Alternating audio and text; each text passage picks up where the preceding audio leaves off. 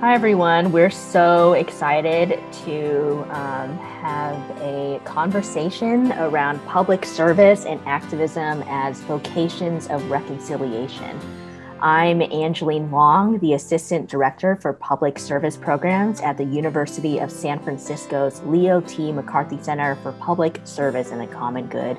And I'm so uh, grateful and pleased to be here with my colleague, Jacqueline Ramos, and two of our McCarthy Center students, um, Zoe Baker and Isabel Tayag. And we're so excited to have a conversation around the relationship between our, the personal, structural, institutional roles in reconciliation. I'll pass it off to my colleagues here today to introduce themselves.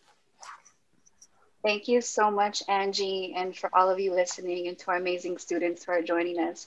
My name is Jacqueline Ramos, and I'm the Program Manager of Community Engaged Learning at the Leo T. McCarthy Center for Public Service and the Common Good. I also have been blessed to lead the Community Empowerment Activists. So, super grateful to be here with all y'all.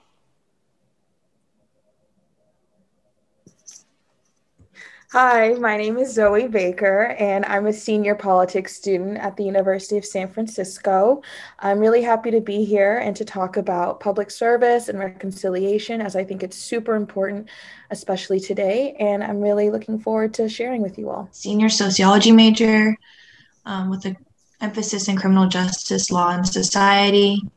I'm really excited to tie in reconciliation reconciliation to the activism work I'm doing around abolition.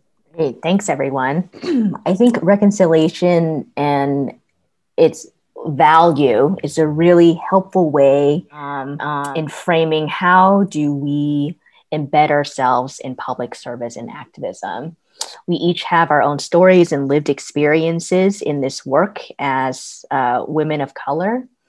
Um, and for me, I th- reconciliation is repairing harm while also repairing what's lost and holding ourselves accountable and those around us accountable as we move into reimagining a just world. So I'm really interested in hearing um, from folks here what is your relationship to public service and activism?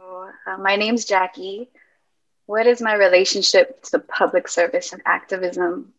Well, first off, I always start with it's a calling, something that I was called to do as my moral responsibility of being a living being who's really a guest on Mother Earth. And service is rooted first off in my spirituality. Um, and then from there, it moves into another space where it's the legacy instilled by my ancestors, and that comes from the Philippines, Chickasaw Nation, Mississippi, Ohlone occupied land, in particular the Mission District, which all represents places of my roots.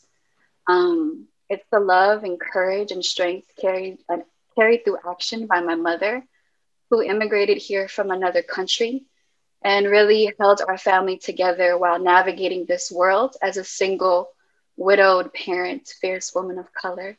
And lastly, it's my community who nurtured me. It's the beauty and the vibrancy and the agency that I witness, in addition to the realities of violence imposed by systems of oppression, and seeing its impact on my peers in state sponsored and state infiltrated violence, um, incarceration, substance use, mental health.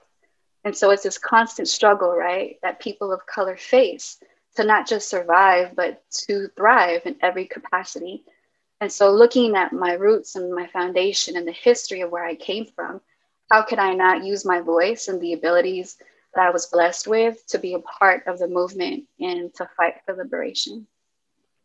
For me, um, well, first, thank you for sharing that, Jackie. That was really beautiful and really spoke to me. Um, I felt called to public service as well, growing up in San Francisco and just seeing the disparate uh, realities of the, all the people that lived here and the impacts of um, economic suffering, really, and how some people weren't really being treated as they belonged.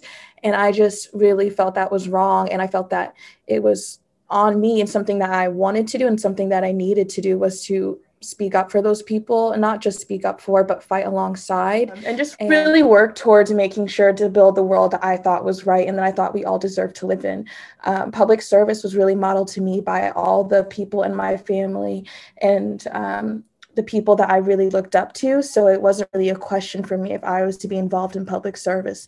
I just knew that this is what i needed to do and um, it felt right I would say that I've honestly just begun my journey of activism and public service, and I'm still figuring out the role that I want to play and like the role that I want to play in fighting for a just world. Um, for me, bettering the lives of others has always been the path in life that I wanted to take. Especially like my parents are both teachers, and like seeing all the work that they pour into their profession, um, teaching children. Like I really knew that I wanted to do something similar. Um, but then I really began finding my passion around prison abolition um, at USF. First, with like taking sociology classes, a criminology class with Professor Richmond, visiting San Quentin. Uh, I've been twice and had the opportunity to go twice, and then also volunteering at a reentry center downtown um, in the Tenderloin for over like two years. And that was probably the most impactful experience. And just seeing like the human toll of incarceration just made me want to. Society, we're always so tense and filled with anxiety. Like it's one thing after another. And when I was having one on ones with our CA students, one student shared with me, it's like we live in a system where it's grief after grief. And we don't even get to process and sit with the grief that just happened because a new one happens. And then we are in these institutions where we have to constantly produce. And so, how do we push back against that, right? How do we reflect and work through pain and heal and build community? And also, how do we reimagine a world that truly lifts Black liberation, human dignity, equity, sovereignty, and Mother Earth? And what does that look like? How do we hold on to that hope, preserve it, knowing that change is possible and it is happening through love, through movement work, through solidarity, and through holding on to that faith? Mm. Um, and lastly, getting to the roots of the outcome, right? Rather than individualizing the effect of something that happened, mm. but really looking at the systems and the structures that caused it. So then you can transform, transcend what happened, right? And transform that pain into power um, that is really carried through resistance, learning, listening. Listening is so important and organizing to bring real resolution. But that could only happen if it's led by people who are closest to the pain, period. No, that's really beautiful how you um, shape that. And certainly, uh, reconciliation requires us to really shift that power paradigm. And as you said, digging deeply into the root causes and looking upstream for solutions in doing that through individual and institutional self examination. Because I think for us, we see so often the failure of leadership in public service stem from the fact that people um, find themselves enmeshed in this system of patriarchy and misogyny and racism and whiteness that I think is very not indicative of the common good that we're trying to kind of strive towards. Um, yeah, so I think there's certainly a long road to kind of ensure that there's respect and trust in community agency and wisdom and expertise. And like Jackie said, how do we move toward collective liberation for all of our people. Um, I'd love. I think we'd love to pass it off to our students and their lived experience and how reconciliation means to them in public service and activism. Yeah, I can go first, just like based off what you just said, Angie, about collective liberation. Um, to me, re- reconciliation, the first thing that comes to mind in activist spaces is the role of reconciliation in building solidarity amongst marginalized groups. Um, often systems of oppression, like you mentioned, um, white supremacy, racial capitalism, like heteronormative patriarchy. I feel like they pit groups against each other. It's like designed that way. And um, I think what comes to mind is like the wave of anti-Asian hate crimes recently, especially with the shooting in Atlanta. Um, just want to hold space for that too, as an Asian American. Mm-hmm. And like also the historical reality of anti-black racism in the Asian community and vice versa. And to like so reconciliation, I think that's really important in that aspect is between marginalized groups. So how can we move past um, our ignorance and our hate in the past, and then also hold each other accountable so that we can move forward together? Like one thing, like with the anti-Asian um, hate crimes recently, like we have to make sure we're not gonna take a carceral approach to that, right? We need to take a community approach to that because we know that prisons and policing don't keep aren't preventing those crimes from happening. Um, they're just making tensions worse. So like how can we actually repair and reconcile um, in our communities is kind of what I think of. Yeah, thank you for bringing up the anti-Asian American um, hate and violence we've been seeing recently. To me, um, reconciliation also means that our public institutions take accountability for the role that they played in what we see today.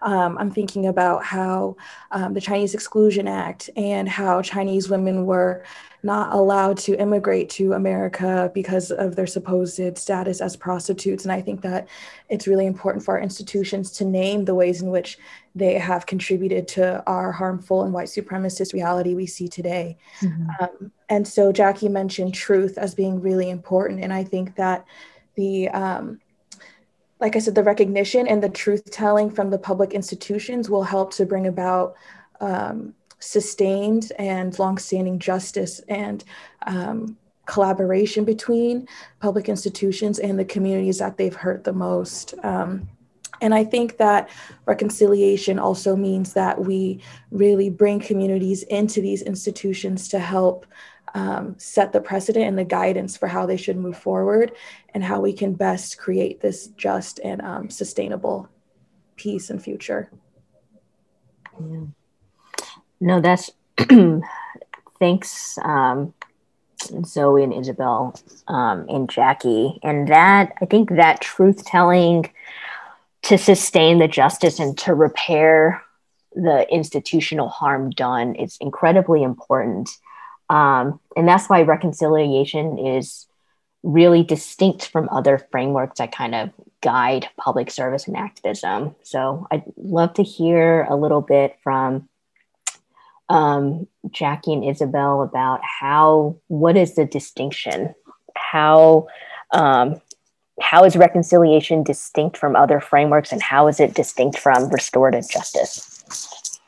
Thank you, Angie, and thank you all for just sharing your realness and your truth and authenticity. And I think to answer that question is really gathering all your ideas all of the ways in which you look at reconciliation and activism and public service in real time. So, building off of that, when we look at restorative justice, right? Restorative justice restores what's lost, it brings reconciliation with the goal to hopefully transform behaviors, right? Um, but I think it's more focused on the surface. And so, when we look at transformative justice, which is something that is ele- elevated from restorative justice, I'm really going back to Adrienne Maree Brown and her work and her guidance on what transformative justice is. And it builds off restorative justice, but it works beneath the surface, right?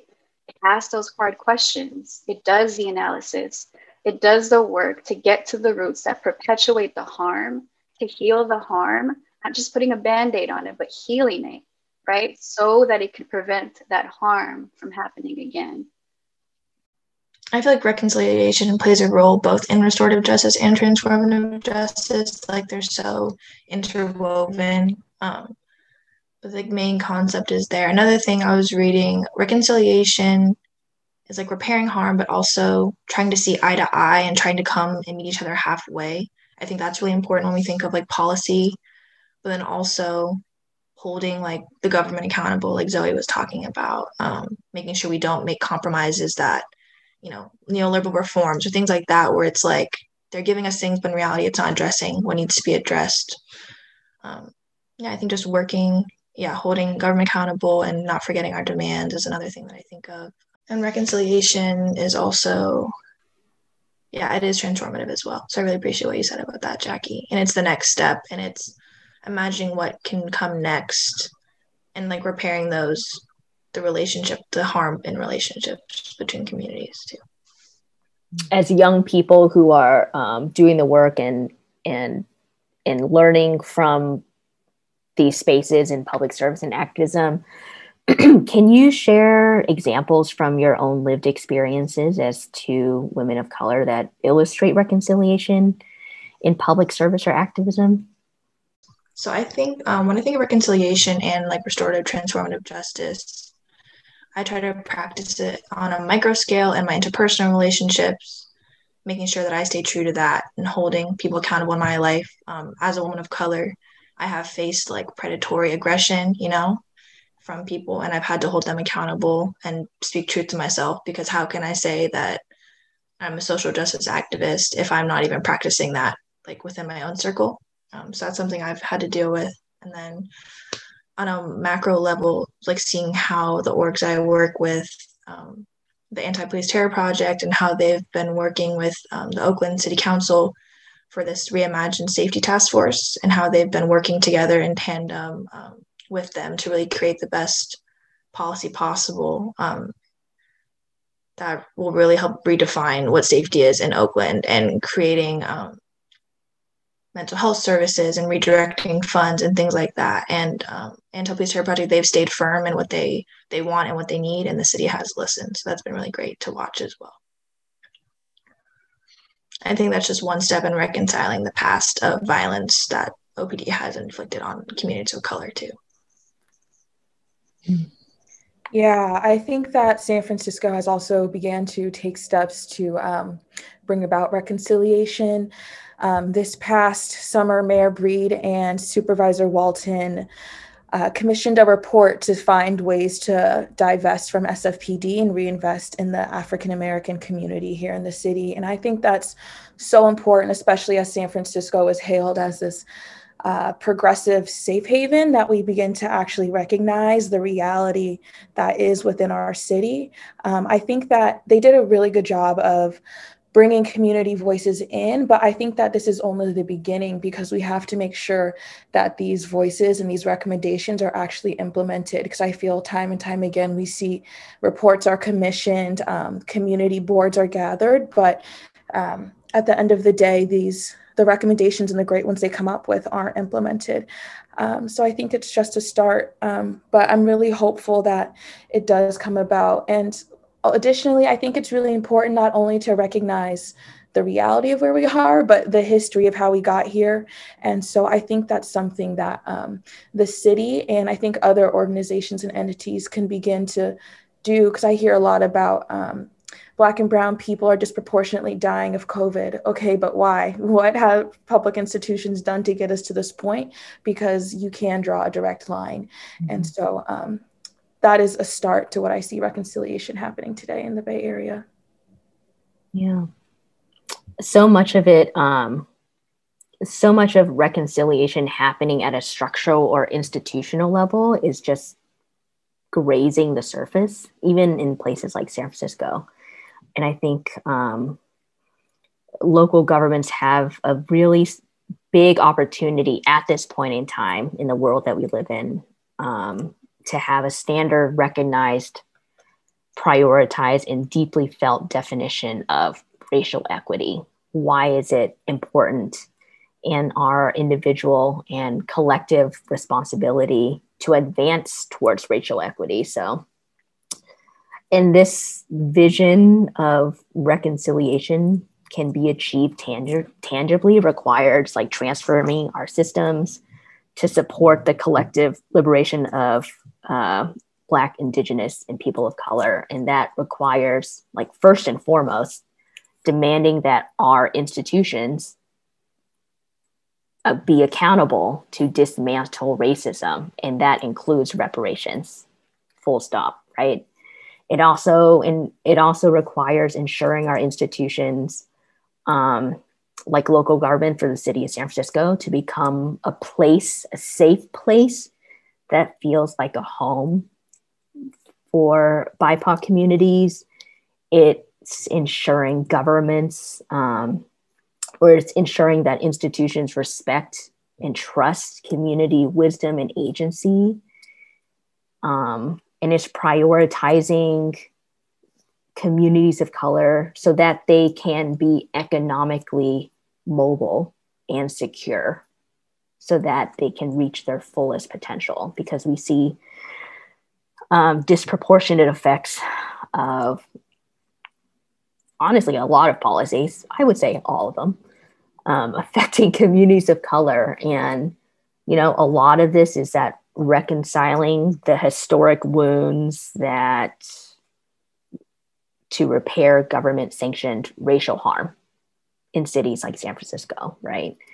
Um, and hopefully by that, we are able to, you know, advocate for successful policies that provide really tangible and immediate gains for historically oppressed people. But that also requires monitoring those policies and assessing them and making sure that they are actually reducing racial disparity that's happening. And I think those are some of the things that I've been thinking about in terms of how do we see this happening at a structural or institutional level.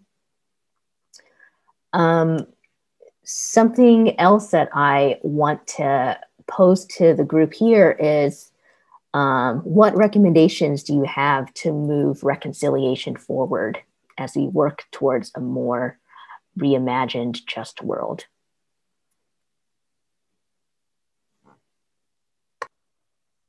Um, I could start. I think, first off, thank you again for this space and this discussion. I think we need spaces like this, right, where we could dialogue safely and just with honesty um, there's a lot of pain going on collectively, and just like y'all were naming, right? We have to name the things that are happening, but also understand the root causes as to why there's pain, as to why there's oppression, which is rooted in capitalism, colonialism, imperialism, and these are all weapons of the oppressor to divide communities of color, right? Because if that division is happening, then they're able to achieve what they are striving day to day to achieve, which basically is to exploit our bodies, to make profit off our bodies. And we have to be in these spaces where we can talk about it. Um, so I would say, in terms of recommendation and really speaking on a spiritual and personal level, um, I think read, read as much as you can listen to folks who are Black, Indigenous people of color with a deep understanding, folks who are closest to the pain, because if we want to talk about it, they are the real experts in the field, those who are on the front mm-hmm. lines. Um, holding ourselves accountable and knowing that we're going to make mistakes because we're human and that's okay. But to learn from those opportunities and those experiences and just to be real about it, right? um, remembering there's no limit to learning and growing and how to show up with authenticity, listening and trusting our own spirit, you know, listening to our body and our mind and our heart where there's tension, paying attention to that safely in a, in a place where you're showing yourself grace and confronting that and working through it. Um, I believe to do this work and do this work with genuine heart and spirit it's to practice loving ourselves earnestly, radical self love, and what that looks like and means. And then that's how we could show up and love other people in a real way. Um, other things I would say is to be humble in the work, right? To be humble and also understand that you come from places of privilege, whether that's having a roof over your head, food, access to food and water, um, education, being in these spaces where we can talk in the community about reconciliation and what you know a reimagined just world. That's an honor and a privilege to be here.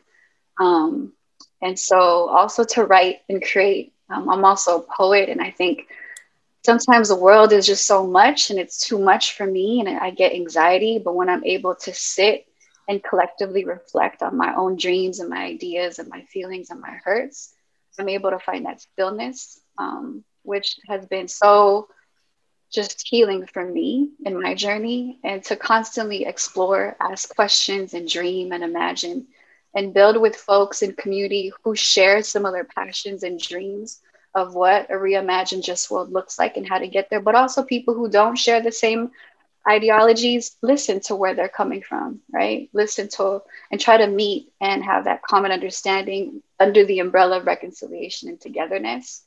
Um, get in touch with nature. I think to be connected to this movement of liberation, we have to respect Mother Earth, right? The, the earth that we came from, knowing that we are visitors here. Um, appreciating spirituality, meditation, prayer, whatever that looks like to you, being mindful of the energy you, re- you receive and give, and practicing functional boundaries, which I know for a lot of us is not easy, but that's okay because we're learning.